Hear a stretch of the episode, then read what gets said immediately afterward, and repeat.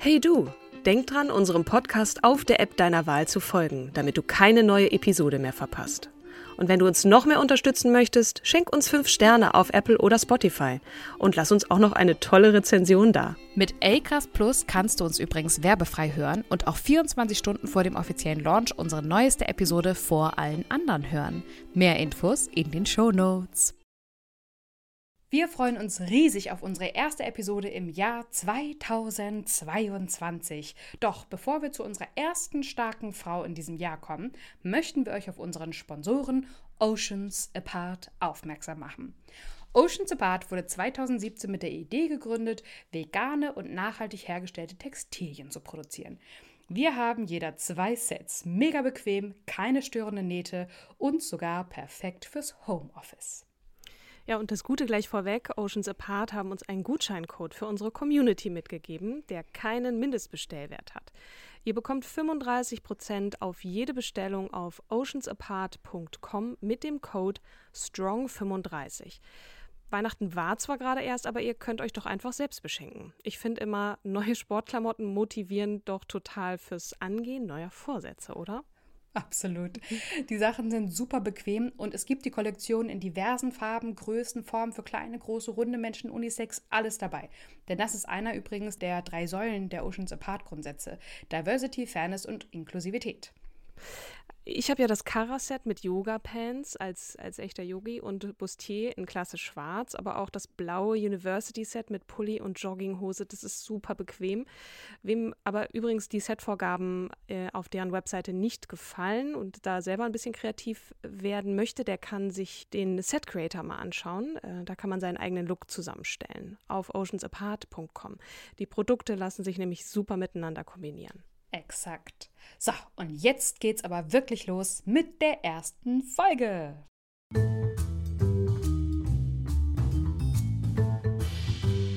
Hallo und herzlich willkommen zu unserer ersten Folge im Jahr 2022. Ihr Lieben da draußen, wir hoffen, dass ihr gut in dieses Jahr gerutscht seid. An meiner Seite wie immer die wundervolle, die zauberhafte, die strahlende, ein bisschen kaputt trotzdem wirkende Kim Seidler. Hallo, liebe Kim. Hallo, meine liebe Katrin. Frohes neues Jahr. Ich freue mich total mit dir jetzt dieses Jahr mit einer wunderbaren, starken Frau zu starten. Ich habe dir Malika Ufkir mitgebracht. Ja, ich freue mich total. Wir haben ja im Vorwege auch ganz kurz gesprochen. Entschuldigung, mhm. dass ich jetzt gerade eben so darauf eingegangen bin, dass du ein, ein bisschen kaputt wirkst. Aber äh, tatsächlich, ich weiß nicht, wie es dir geht, aber mein Jahr startete jobtechnisch doch schon ziemlich heftig. Also es ist ja, jetzt nicht das. ich ich habe so auch gedacht, ach toll, ich gehe mal am 3. Januar und dann starte ich ganz langsam und komme mal wieder mhm. auf hohe Touren. Nee, letzte Woche war, äh, oder beziehungsweise, doch ja, letzte Woche war echt anstrengend und diese Woche ähm, hat, äh, lässt auch gar nicht so viel Zeit zum Atmen, aber ja. dementsprechend freue ich mich auf unser gemeinsames Hobby. Hier heute Abend nehmen wir gerade auf, nur für euch da draußen. oh, das, ich dachte, jetzt, jetzt kommt ein Rap oder so. Aber äh, ja, ne? Ich war kurz, kurz so im Move. Du, ich habe meinen mein, äh, höhenverstellbaren Tisch nach oben gestellt. Ja, ich sehe das schon. Kann ich hier Sehr so schön geil. mit den Knien Ich bin ein bisschen wippen. neidisch, weil ich sitze hier immer noch in meinem Schrank auf meinem Meditationskissen und mache es mir ganz gemütlich. Aber ich bin tatsächlich auch voller Vorfreude jetzt. Der, auch wenn es anstrengend ist, das Berufsleben, das ist ein toller Ausgleich. Und ja. äh, genau, Malika Ufkia ist uns vorgeschlagen worden von jemandem auf Instagram. Ich weiß jetzt nicht von wem, aber sie gehört zu den Frauen, die wirklich aus dem Nichts kommen. Man denkt, oder wir haben gedacht, so, hm, wer ist das? Erstmal so ein bisschen recherchiert und es findet sich zunächst erstmal gar nicht so viel von ihr. Und dann, wenn man ein bisschen mehr schaut, dann tut sich eine ganze Welt auf und auch Total. die familiäre Geschichte, die du ja uns gleich vor allem um den Vater herum ein bisschen näher bringen wirst. Das ist wirklich ein, ein krasser Thriller, ein, ein Krimi, der alles hat. Bling, bling. Von der. Märchenprinzessin genau in die als Hauptfigur in den Horrorfilm hinein. Ne? Richtig. Also Elend, Kerker, wenig mhm. Essen, Hunger, Und, und eine ja. absolut krasse Geschichte, die diese Frau begleitet, aber so weit zum Cliffhanging. Mhm. Schieß mal los. Wer Emma ist sie? Sie lebt eingereicht. noch. Ach, Emma, ja. Die Liebe Emma. Grüße an Emma. Wirklich eine ganz tolle genau. Frau. Und ich glaube, ich muss mir ja. auch ihr Buch kaufen, auf das du vielleicht auch gleich noch kurz eingehen wirst. Mhm. Genau. Erzähl mal. Wer ist genau. Malika genau. Ufkir? Sie lebt noch. Sie lebt noch, genau. Mhm. Ist eine marokkanische Autorin, äh, genauer genommen im äh, 1953 in Marrakesch, mhm. die wunderschöne Stadt in Marokko, geboren und äh, ja, bekannt dafür, dass sie über 20 Jahre unter den widrigsten Umständen in Geschang äh, Gefangenschaft lebte und dann entlassen wurde, erstmal noch in Hausarrest steckte und dann wirklich lernen musste, wie man sich draußen in der Welt bewegt und irgendwie nach 20 klarkommen. Jahren, ne? Ja, ja. Nach 20 Jahren. Wie alt also war sie, als sie in Entschuldigung, wie alt war mhm. sie, als sie in Gefangenschaft geriet und warum überhaupt? Das sind jetzt zwei riesengroße Fragen gleich am Anfang. Halleluja. Ja, ja. Genau. Äh, 18,5, aber ähm, vorher ist sie ja noch sozusagen äh, ausgeliehen worden an den Königshof als Prinzessin. Wie das kam, das erzählen wir euch gleich. Ui. Und ich wollte nur ganz kurz einmal sagen, aktuell geht es ihr gut. Äh, sie ist äh, verheiratet mit einem französischen Architekten und lebt heute in Miami und Marrakesch. Und ihr erstes Buch, Die Gefangene, 1999 bei Marion von Schröder erschienen, wurde schon in 26 Sprachen übersetzt und weltweit über 1,5 Millionen Mal verkauft. Mhm. Und Bekanntheit erlangte sie dann nochmal ähm, durch das Interview mit Oprah Winfrey. Mhm. Und ich wollte euch eine Rezension nicht vorenthalten, die ich auf Amazon zu ihrem Buch gefunden hatte. Und zwar finde ich nämlich, dass diese Rezension das ganz gut zusammenfasst. Ja. Also, ich habe mein Leben lang so viele Bücher, Abenteuerberichte und Autobiografien gelesen, aber dieses Buch übertrifft alles bisher gelesen und Erlebte. Es ist unfassbar, was Menschen Menschen antun können. Mhm. Durch die rücksichtslose und widerrechtliche Gefangenschaft der restlichen Familie Ufkir musste diese Familie unsagbares Leid und Verletzung der Menschenwürde hinter hohen Mauern über eine so lange Zeit erfahren.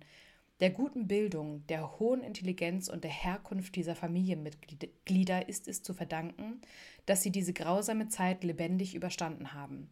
Dieses Buch ist ein Zeugnis, was Menschen alles aushalten können und welche Kraft uns die Liebe zu unseren Nächsten verleihen kann.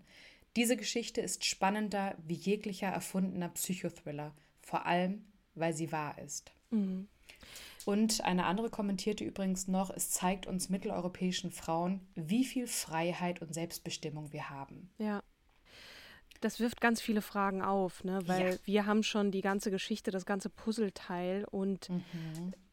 zurück zu dieser Frage, ne? warum kam Wer? es zu dieser Inhaftierung, warum erst im Palast äh, ausgeliehene ja. Prinzessin, oh je, es, ich habe so viele Fragen im Kopf und du wirst ja. sie jetzt alle beantworten, hoffentlich. Genau, also doch, es wird nur ein bisschen dauern. Ich bitte euch da draußen und auch dich, Katrin, um Geduld, weil das ist echt nicht ähm, so mit einem Schnips zu erzählen, ja, sondern ne, einmal, wer war ihr Vater, wer war der König und woher kommen äh, diese Zwistigkeiten. Und jetzt erstmal Malika, ja? Warum? Mhm. Wer war sie? Malika ist die älteste Tochter von General Ufkir, der 1972 der Haupt der Hauptverantwortliche des versuchten Mordes an Hassan II., dem Vater des derzeitigen Königs von Marokko, stand. Ufkir wurde getötet und seine Frau und seine sechs Kinder wurden 20 Jahre lang wegen seines Verbrechens inhaftiert. Mhm. Doch, wie schon angeteasert, die außergewöhnliche Geschichte von Malika beginnt deutlich vorher. Sie war die Adoptivtochter von König Mohammed V., dem Vater von Hassan II. Mhm. Also der, der diesen König, Staatsstreich da knapp überlebt hat, ne? Das genau, also Hassan II. war das, äh, äh, das Opfer in Anführungsstrichen, weil er, er hat ja den Putschversuch des Vaters überlebt. Ah, okay. Aber der, der Vater ist ja auch nicht gestorben. Der ist, äh, also ihr Vater, der Mal, äh, Malikas Vater, ist gestorben. Der ist gestorben, aber der Vater von Hassan, Mohammed, ist doch derjenige gewesen, der dem Stra Staatsstreich Oder nee, hat man versucht, Hassan zu töten? Nein, nein. Also erst einmal ist sie adoptiert worden von König Mohammed V. Ne? Alles der klar. Vater von dem Hassan, der, äh, der, äh, ähm, der Mordopfer sozusagen werden sollte von Malikas Vater. Ja. So. Alles klar. Und der König bat General Ufkir, also Malikas Vater, und dessen Frau um Erlaubnis, Malika zu adoptieren, da sie zusammen mit seiner Prinzessin Lalamina, also seiner Tochter, Mhm. Gesellschaft, äh, also spielen hätte können oder sollte und ihr Gesellschaft leisten und auch gemeinsam erzogen werden würde. Und natürlich wird so ein königlicher Antrag nicht abgelehnt. Also ist sie im Alter von fünf Jahren tatsächlich von Sultan Mohammed V. adoptiert worden. Also aus, den, au- aus der Familie rausgeholt. Wir sind in den 50er Jahren in Marokko. Genau. Hm? Der König regiert und Der Sultan regiert. der Sultan regiert, Entschuldigung. Genau. genau. Ja, das, da komme ich auch noch zu, das erkläre ich auch noch. Mhm. Äh, aber alles nacheinander. In, in Anführungsstrichen, in meinem Kopf ist es nacheinander. Für euch vielleicht klingt es irgendwie ein bisschen kauderwelschig, aber ich gebe mir Mühe, dass, es, äh, dass ihr meiner Struktur im Kopf folgen könnt. Sonst bin ich Ähm, ja hier und stelle ganz viele unangenehme Fragen, äh, weil, super. weil ich muss ja auch mitkommen. genau, danke. Ähm, so, Malikas Leben ist erstmal in Anführungsstrichen wie ein Märchen, ja, so die Prinzessin, die lebt in ihrem, bis zu ihrem 17. Lebensjahr in königlichen Palästen und äh, verwöhnt mit allem erdenklichen Luxus, aber es ist gegen ihren Willen. Sie wäre halt viel lieber bei ihrer Familie und mit ihrer Familie zusammen und würde ein normales Leben führen. Ja. Und sie hätte gern den Palast verlassen, äh, den Palast verlassen, weil sie sich ein bisschen wie eine Gefangene fühlte, die, und äh, das beschreibt sie ganz gut, wie so ein Autofenster, durch ein Autofenster in die Welt hinausschaute. Also ne, wie so ein gläserner ähm, äh, Palast, ja, also wie ein Käfig. kleines Gefängnis letzten Endes, Ja. genau. Malika wurde von einer strengen elsässischen Gouvernante erzogen und wuchs unter den Mätressen und Sklaven des Königs in den oft mittelalterlichen Traditionen dieser klösterlichen Welt auf. Äh, sie durfte aber dann mit 16, also im 17. Lebensjahr, äh, zu ihrer Familie zurückkehren. Weil sie ihn gefragt hat, ne? Sie meinte doch irgendwie zum. Und mittlerweile ist aber Mohammed, also der, der sie eigentlich adoptiert hat, der ist ja gestorben und sein Sohn Hassan hat mittlerweile übernommen, ne? Ja, Ja, genau. Und den hat sie dann gefragt, ich kann nicht mehr, lass mich bitte gehen. genau. Und er hat ihr statt, dem stattgegeben. Offensichtlich. Wahrscheinlich hat die Spielgefährtin, die dann ja auch erwachsen wurde, äh, keinen Bedarf mehr gehabt. Ich glaube, sonst hätte sie wahrscheinlich nicht gedurft, aber das ist jetzt auch nur spekulativ. Ähm, wir gehen in das Jahr. Darf ich noch ähm, kurz ein Zitat ja. vorlesen, von dem Eindruck, dass man sich jetzt so vorstellen muss. ne? Also sie wurde ihrer Familie entrissen und die Familie kam aber ab und zu auch in diesen Palast. Ich habe jetzt hier ein englisches Zitat, das lese ich jetzt einfach vor. The only contact I had with my family was in the palace. A few times my mother was invited to parties and my father when he came to work with the king. For me, it was terrible because I looked at them like my parents, but I couldn't go and have contact with them because living in the palace means that first you have to renounce your identity. Also du musst deine Identität aufgeben. You can have no past and no future. Also das beschreibt so ganz, ganz gut, wie es ihr gegangen sein muss. Sie sieht ihre Eltern, hat die Sehnsucht und kann aber nicht zu ihnen gehen, ne? weil sie keine Vergangenheit und keine Zukunft hat. Ja, und ähm, sie wird nach Hause entlassen und lebt dort auch weiter. Also ähm, luxuriös, denn ähm, auch ihr Vater war ja ein einflussreicher Mann, der Innenminister, und äh, sie durfte in Europa einkaufen, sie schlich sich in Diskotheken, sie reiste und äh, alles, ja, was das Geld ihrer Familie sozusagen zuließ. Allerdings wurde sie auch dabei immer sorgfältig überwacht von Leibwächtern und der Polizei. Nun kommen wir zu dem Tag, an dem das wunderschöne Märchen sich in einen Horrorfilm verwandelte. Denn ähm, ihr leiblicher Vater, also Mohammed Ufkia, versuchte 1972 den König zu töten. Und genau das markierte dann auch das Ende des Märchens. Ähm, der Mordversuch scheiterte nämlich äh, ihres Vaters und ähm, wurde aufgeklärt. Ich komme nachher noch mal ein bisschen zu den Details. Ähm, Ihr Vater wurde dann hingerichtet und offiziell hieß es dann, äh, es sei Selbstmord gewesen und die Rache des Königs galt dann auch der gesamten Familie, also Ufkirs Frau und ihren sechs Kindern im Alter von zwei und 18 Jahren, äh, mhm. die allesamt ins Gefängnis gebracht wurden. Also namentlich Abdel Latif, Mirjam, Mimi genannt, auch Maria, Sukaina und Rauf.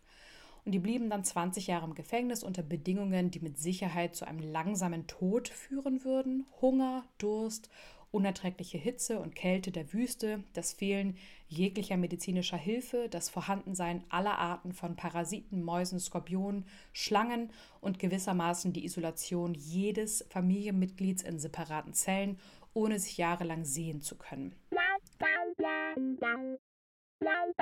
Hier nochmal eine kleine Erinnerung an den Gutscheincode von Oceans Apart für euch. Mit Strong 35 bekommt ihr ab sofort 35% auf alle Einkäufe bei oceansapart.com und das ohne Mindestbestellwert. Und jetzt geht es weiter. Wobei, ich habe gelesen, dass sie zuerst mit ihren Schwestern zusammen sich eine Zelle teilt, also nicht jeder einzeln aber die, die äh, ähm, also Mutter und Schwestern in einer Zelle und die Brüder dann nochmal separat. Und der eine Bruder ist ja erst zwei Jahre alt, ne? Das mhm, muss man sich auch ja. mal vorstellen. Also ja. Und ähm, da sie konnten durch ein ausgeklügeltes System untereinander kommunizieren, dank eines Transistors. Da konnten sie sich vor den Wachen dann verstecken. Und ein Transistor ist ein elektronisches Schaltelement. Wir erinnern uns alle an unseren Physikunterricht. Wie funktioniert ein Stromkreis? Wann wird er, wann funktioniert er und wann funktioniert er nicht? Und das ähm, hat ihnen dann geholfen in der Kommunikation. Doch noch weiter zurück. Warum wollte ihr Vater denn eigentlich den König töten? Mhm. Und ja, dazu muss ich jetzt noch mal weiter ausholen. Ihr Vater war ja der Innenminister und Verteidigungsminister namens Mohammed Ufkir. Und dessen Vater wiederum, also der Großvater von Malika, hieß Ahmed Ufkir, der war ein Berber, also ein Ureinwohner Marokkos, wurde 1910 von, äh, wurde zum Pascha ernannt. Also Pascha ist der Titel des höchsten Zivilbeamten und Militärs im Osmanischen Reich und im Osmanischen Vizekönigreich Ägyptens und dessen Nachfolgestaaten. Und so kam es dann auch, dass sein Sohn, nämlich der Vater von Malika Mohammed Afkir, ich muss es immer zur Orientierung sagen, äh, Hauptmann, Hauptmann in der französischen Armee wurde in der er im Indochina-Krieg eingesetzt wurde. Der Indochina-Krieg, auch als erster Indochina-Krieg oder französischer Indochina-Krieg bezeichnet, war ein Krieg in Französisch-Indochina zwischen Frankreich und der Liga für die Unabhängigkeit Vietnams, die unter der Führung der vietnamesischen Kommunisten stand. Mhm. So. Und äh, die Regierung Frankreichs setzte Ufkirs Regierungsbeteiligung bei Mohammed V. einen Tag nach der Unabhängigkeit Marokkos am 3. März 1956 durch. Ne? Ich springe nochmal zurück. Ja und äh, Mohammed al-Khamis ben Yusuf ben Mohammed al-Al-Haloui, äh, bestimmt nicht richtig ausgesprochen, kurz Mohammed V., war dann ab 1927 Sultan und ab 1957 König von Marokko. Mhm. Wieso diese zwei Titel? Achtung, aufgespitzt. Ich habe äh, mein Notizbuch gezückt. Mohammed V. sympathisierte nämlich 1927 schon mit der Nationalbewegung, die die Unabhängigkeit Marokkos von Frankreich forderte. 1947 unterstützte Mohammed V. dann öffentlich bei einer Rede ähm, die Forderung der Nationalisten, indem er eine Einigung Marokkos unter ihm forderte ohne dabei die Kolonialmächte zu erwähnen. Also war mhm. klar, dass Frankreich hier jetzt langsam Probleme kriegt. Die ähm, Verhandlungen scheiterten dann auch zwischen Frankreich und Mohammed V. und auch der Druck oppositioneller Berberstämme unter dem pro-französischen Pascha von Marrakesch, Tiami al-Glavi, also waren erfolglos und dann wurde Mohammed V. 53 abgesetzt und sein Exil verbrachte er dann auf Korsika. Hm, hm, hm. Und an seiner Stelle wurde dann von den Franzosen sein Onkel eingesetzt, der als Marionettenherrscher 53 bis 55 galt. Und dann gab es aber so viele Proteste und Unruhen der Bevölkerung, dass Mohammed V. aus seiner Verbannung zurückgeholt und wieder erneut intronisiert wurde. Mhm. Dann musste nämlich Frankreich 56 die Unabhängigkeit Marokkos anerkennen und auch Spanien räumte bald darauf dann das besetzte Nordmarokko. So, Mohammed V. wurde 57 dann zum König proklamiert. Ja. Proklamiert. Nachfolger wurde sein Sohn Hassan II. Ne? Genau. Du erinnerst dich wieder genau so. Eieiei. Jetzt, genau. Mohammed hatte die Tochter, die mit Malika gespielt hat. Mohammed Ufkir hatte. Achso, ja, Mohammed der Fünfte. Zwei Mohammeds. Ja, ne? ja, ja, ja. Der, mhm. der, Vater von Malika ist ja auch Mohammed. Deswegen, ja, ja, genau. Okay. Mohammed der mhm. Fünfte hat die Tochter, Hassan sein Sohn. Okay. Mhm. Genau. Verstehe. So, also mit anderen Worten, der Mohammed war, war gegen Frankreich. Nee, war Mohammed der Fünfte. Mohammed der Fünfte war gegen Frankreich und Malikas Vater war pro Frankreich. Pro Frankreich. Genau. Mhm. Und wie von der französischen Regierung beabsichtigt, reduzierte Mohamed Oufkir den Einfluss der Armée de Libération Nationale Marocain zugunsten des Volkes zur Legitimierung von Parteien und errichtete ein Polizei- und Überwachungsregime. Sein Verhalten brachte ihm übrigens 1965, ich rede jetzt hier vom Papa von Malika, mhm. den Ruf des Schlechters ein. Mit Frankreich sympathisierte er und bekam auch seitens Frankreich übrigens trotz Verurteilung in Paris, es gab da noch eine Geschichte, dass er für den König ähm, einen Oppositionellen dann ähm, umbringen sollte und ähm, sich mit dessen Geld dann bereicht, bereichert hat. Und das wurde von den französischen Fra Franzosen, das wussten sie, haben ihn aber in Paris in seiner Abwesenheit äh, des Mordes dann beschuldigt, aber es ist nichts passiert. Es gab okay. keine Konsequenzen. Der ist in Frankreich und Paris ein- und ausgegangen. Also, das, ja, der Mann hat auf jeden Fall Dreck am Stecken. Ne? Der ist jetzt nicht äh, der. Das ist nicht der liebe Daddy. Mhm. Mhm. Okay. Genau. Also 1967 wurde Ufkir Innenminister, also ne, mhm. äh, danach und ähm, zunehmend unentbehrlich für das Unterdrückungsregime von Hassan II. Ne? Also ja. Mohammed ist jetzt abgedankt, äh, nicht mehr da jetzt ist sein Sohn. Der ist doch tot, der, der stirbt. Ja, genau. genau. Der, ja, und deswegen hat dann, Dankeschön, hat der, der Sohn Hassan II. dann übernommen. Und äh, Ufkir ließ für ihn dann Gewerkschaften und religiöse Einrichtungen überwachen. Er ließ jeden politischen Protest auch gewaltsam unterdrücken. Und äh, die Regierung ließ sogar unter Hassan dann auch die Bevölkerung bespitzeln und beschränkte die Repression nicht auf gesetzliche Maßnahmen, sondern verschleppte und ermordete zahlreiche Menschen. Also nicht so, mhm. nicht so demokratisch. Okay, mhm. und das hat also Malikas Vater erst mitgemacht, aber ich habe auch irgendwo gelesen, dass er, so vermutete Malika zumindest, sich dann irgendwann immer weiter von diesem Hassan entfernt ja. hat und ja. sie spekulierte, dass er eine konstitutionelle Monarchie errichten wolle und mhm. hat dann eben mit der König mit Hilfe der königlichen Luftwaffe eben diesen Staatsstreich unternommen. Der leider ja. dann ja, was heißt leider, der, der schlug fehl. Also. Ja, es gab noch vorher einen, einen Putschversuch von äh, Shkirat am Geburtstag von Hassan II. Und da äh, den verbrachte Ufkir mit Hassan zusammen. Und ähm, danach hat Hassan ihn beauftragt mit der Leitung der Verfolgung der Verschwörer. Und er wurde damit dann auch Generalstabschef und Verteidigungsminister in der Regierung. Mhm.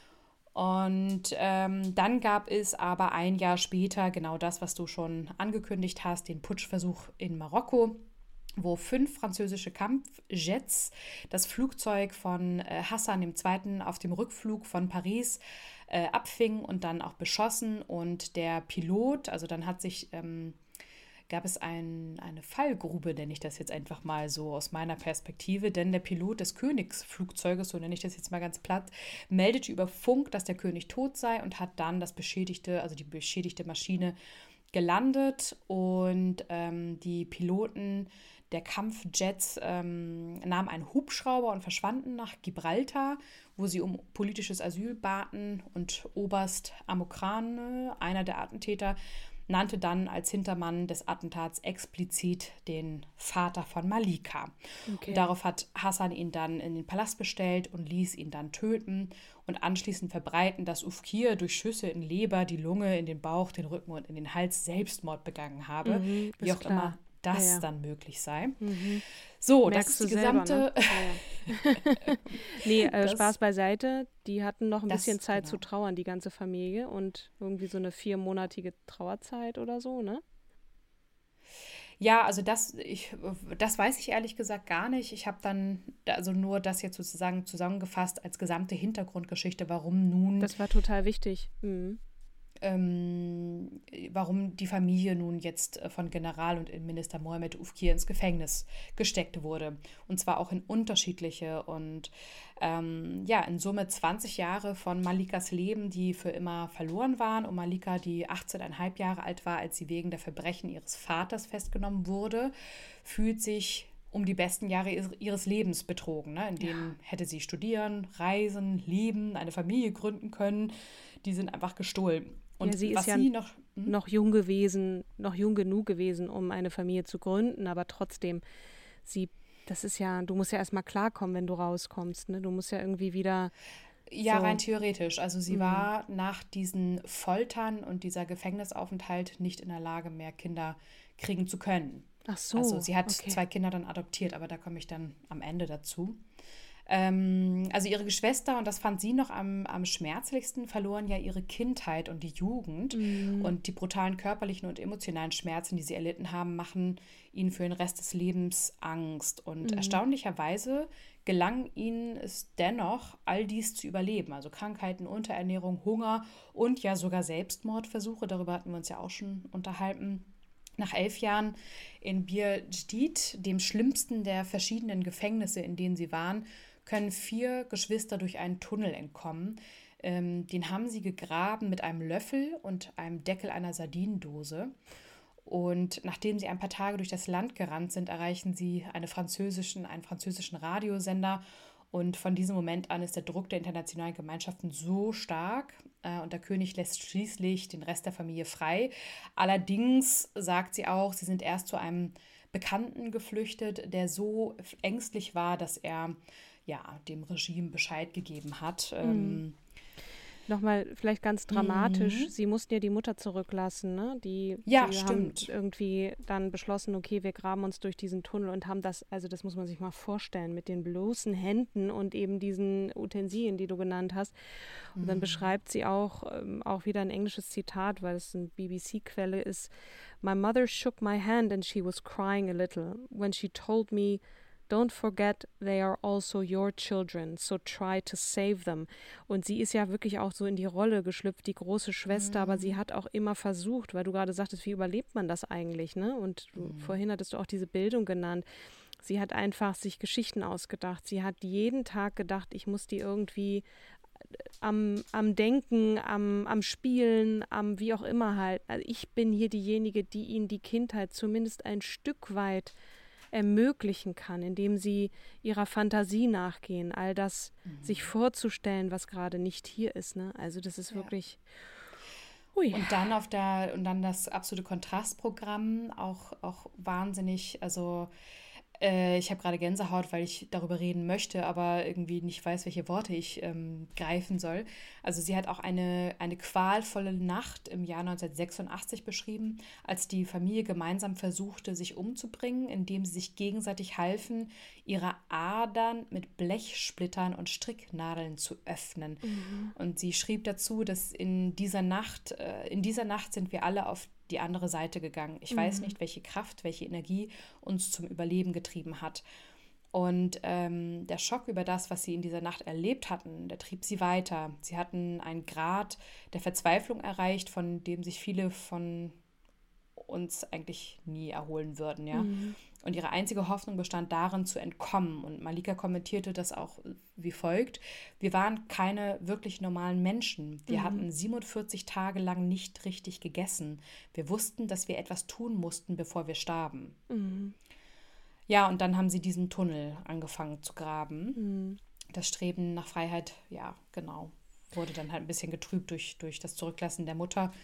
Und äh, der Freund, der sie dann, ein ängstlicher Freund, der sie dann den Behörden über ihren Aufenthaltsort informierte mhm. oder verriet. Und obwohl sie nie wieder ins Gefängnis zurückkehrten, wurden sie dann auch die nächsten vier Jahre in Marrakesch unter Hausarrest gehalten. Und 1991 gehörten sie dann zu den neuen politischen Gefangenen, die freigelassen wurden. Ähm, aber man hat ihnen die Pässe und auch das Visa verweigert und mhm. so blieben sie weiter Gefangene des Landes. Ja.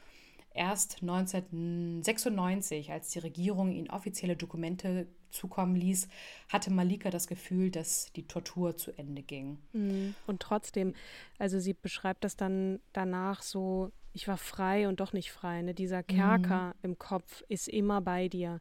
Du kannst ja. das nicht, du, du wirst das nie wieder los. Und auch, sie sagte, sie hat, also zumindest die eine Quelle, die ich da noch gelesen hatte, keinen wirklichen engen und regelmäßigen Kontakt mit den Familienmitgliedern dann gepflegt, weil jedes Mal, wenn sie die gesehen hat, triggerte das diese Erinnerung, ne, dass man so als Leidensgemeinschaft dieser Zeit, die so lange währte, dass, dass, dass man das eher dann doch ein bisschen ein Stück weit verdrängen möchte und, und mhm. das nicht an sich ranlassen möchte. Aber es ist einfach und? so, ja. Und das ist ein Leben, das viele von ihnen einfach vergessen möchten. Ne? Und sie hat geheiratet und dann, du sagtest vorhin, sie hat doch Kinder adoptiert. Ne? Mhm. Sie hat noch zwei Kinder adoptiert. Sie hat zwar Adoptivkinder und äh, ist halt nicht in der Lage, Kinder zu bekommen, aber hat trotzdem sich ja dann für Kinder entschieden in Form einer Adoption. Mhm. Und ich fand auch nochmal spannend, weil sie wurde dann gefragt, als König Hussan ähm, 1999 dann starb, also äh, der, der zweite, ähm, welche Gefühle das für sie äh, hervorruft, weil er ja rein theoretisch irgendwie doch schon der Vater auch mit war. Und dann hat sie auch gesagt, nein, also er, er war ja nicht wirklich mein Vater, aber er war ein Teil meines Lebens und ähm, sie hat es dann mit ihrer Ehre und meiner Würde oder ihrer Würde gleichgesetzt und gesagt, es fühlt sich an, als würde ein Teil oder meine Ehre und meine Würde mit ihm gehen und äh, dass sie versucht, ähm, nicht an ihn zu denken, aber an das Land und versucht zu vergessen. Mhm. Ähm, denn alle Demokratien haben schwarze Seiten in der Geschichte und wenn sie ihr Land wirklich lieben, müssen sie die Seiten umblättern. Es ist nicht die Seite für Marokko, sich der Wahrheit zu stellen, aber wir müssen nach vorne und nicht nach hinten blicken.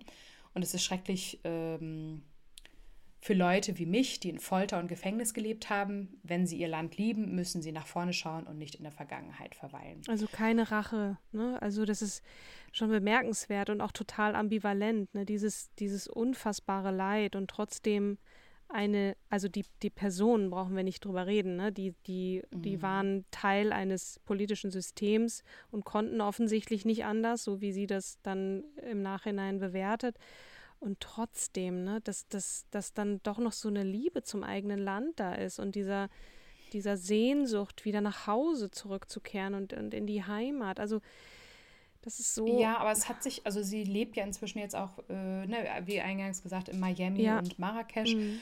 Und es hat sich ja auch noch in Marokko einiges getan. Ne? Ähm, also die, ja, die Verfassung von 1992 wurde zuletzt ja 96 und 2011 nochmal äh, geändert. Marokko ist eine nominelle konstitutionelle Monarchie. Ähm, derzeitiges Staatsoberhaupt seit 99 König Mohammed VI ähm, Oberbefehlshaber der Streitkräfte.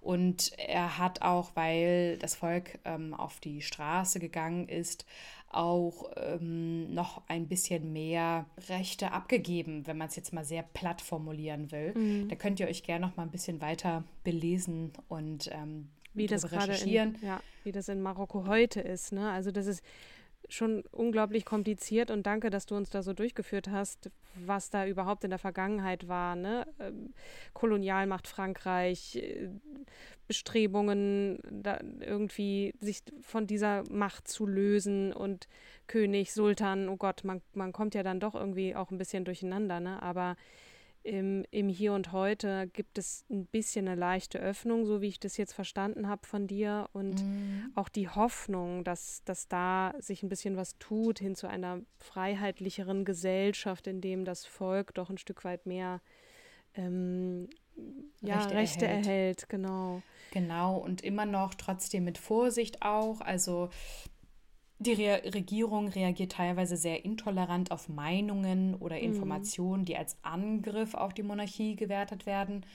Ähm, also Amnesty International sieht da die, ähm, das Recht auf Meinungsvereinigungs- und Versammlungsfreiheit im Zusammenhang mit der staatlichen Sicherheit stark eingeschränkt. Also es gibt Menschenrechtsverteidiger und Journalisten, aber auch andere Pro Personen, die strafrechtlich verfolgt wurden oder werden, weil sie Korruption angeprangert und die Behörden kritisiert mhm. hatten oder hätten. Ne? Genau. Also sie ist mit halbem Fuß ja wieder zurück. Ne? Sie ist in Marrakesch oder lebt da ein Stück weit. Also ja, weiß man, weißt du, wie es ihr heute geht? Du hattest vorhin gesagt, es geht ihr gut. Sie hat ja danach nichts mehr veröffentlicht. Ne? Man kann jetzt auch nicht so richtig sagen, was hat, hat sie sich irgendwie politisch engagiert oder so. Da habe ich jetzt auch nichts dazu gefunden. Feststeht. Nee, aber sie, also ich glaube, sie erzählt ihre Geschichte und ich glaube, das ist extrem wichtig. Ja.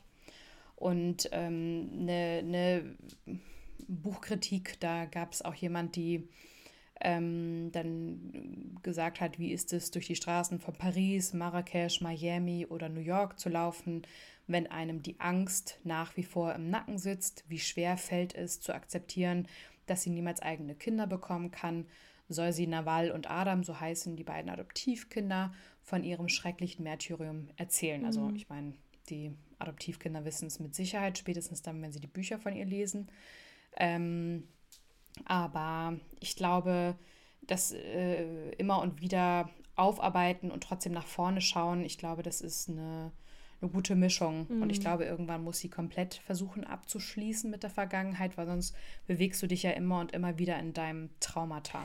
Ja, das geht ja gar nicht. Ne? Also du hast die, das wird ja immer Teil von ihr sein. Ich meine, bevor sie gefangen war, war sie, ist sie von ihrer Familie entrissen worden. Da war sie fünf, da war sie auch noch total klein. Ich meine, das traumatisiert dann schon mhm. und hat sie ja auch dazu als Teenager fast gebracht, dass sie sich das Leben genommen hat. Also das ist schon traumatisierend und dann brauchen wir gar nicht drüber reden, 20 Jahre in so einem Kerker zu sein und wirklich das Schlimmste zu erleben, was man einem Menschen antun kann. Das wirst du nie wieder los. Du kannst nur versuchen, ja. damit umzugehen und das ist ihr ja auch gelungen. Also definitiv wie kaum eine andere ist die Bezeichnung starke Frau auf diese zutreffend. Das muss man alles ja. erlitten haben. Wir mhm. haben ja immer so eine, unsere kleine Definition oder ich zumindest, was, was finde ich, ist eine starke Frau, sich für etwas einzusetzen, was größer ist als man selbst.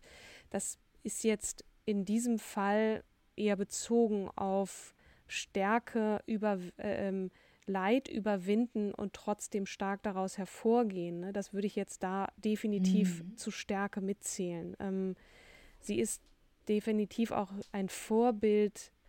Ähm, also sie hat sich für ihre Familie eingesetzt. Sie hat überlebt, auch weil sie wusste, ich muss für andere mit stark sein. Ne? Und ja, mir fehlen so ein bisschen die Worte am Ende dieser Folge, die. Aber ich würde auch tatsächlich jetzt einfach am liebsten die Folge beenden, mhm. weil ich glaube, dass das, was wir alles jetzt ähm, vorgebracht haben, muss erstmal sacken. Ja, du, du sagst es. Punkt. Das ist echt ganz schön viel Holz, ja.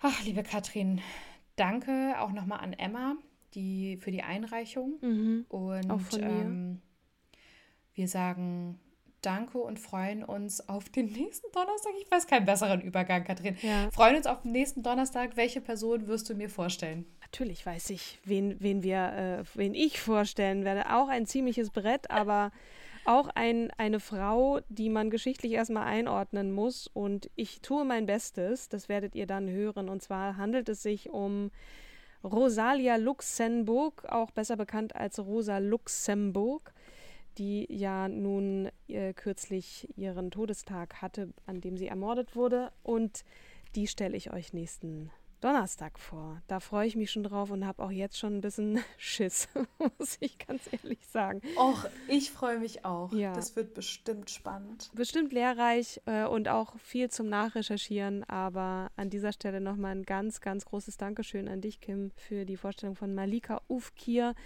Folgt uns gern auf Spotify, ähm, hinterlasst eine, eine Bewertung in Form von Sternen, klickt die Glocke, damit ihr keine Folge mehr verpasst, hinterlasst eine Rezension oder schreibt wow. uns alles in den Shownotes.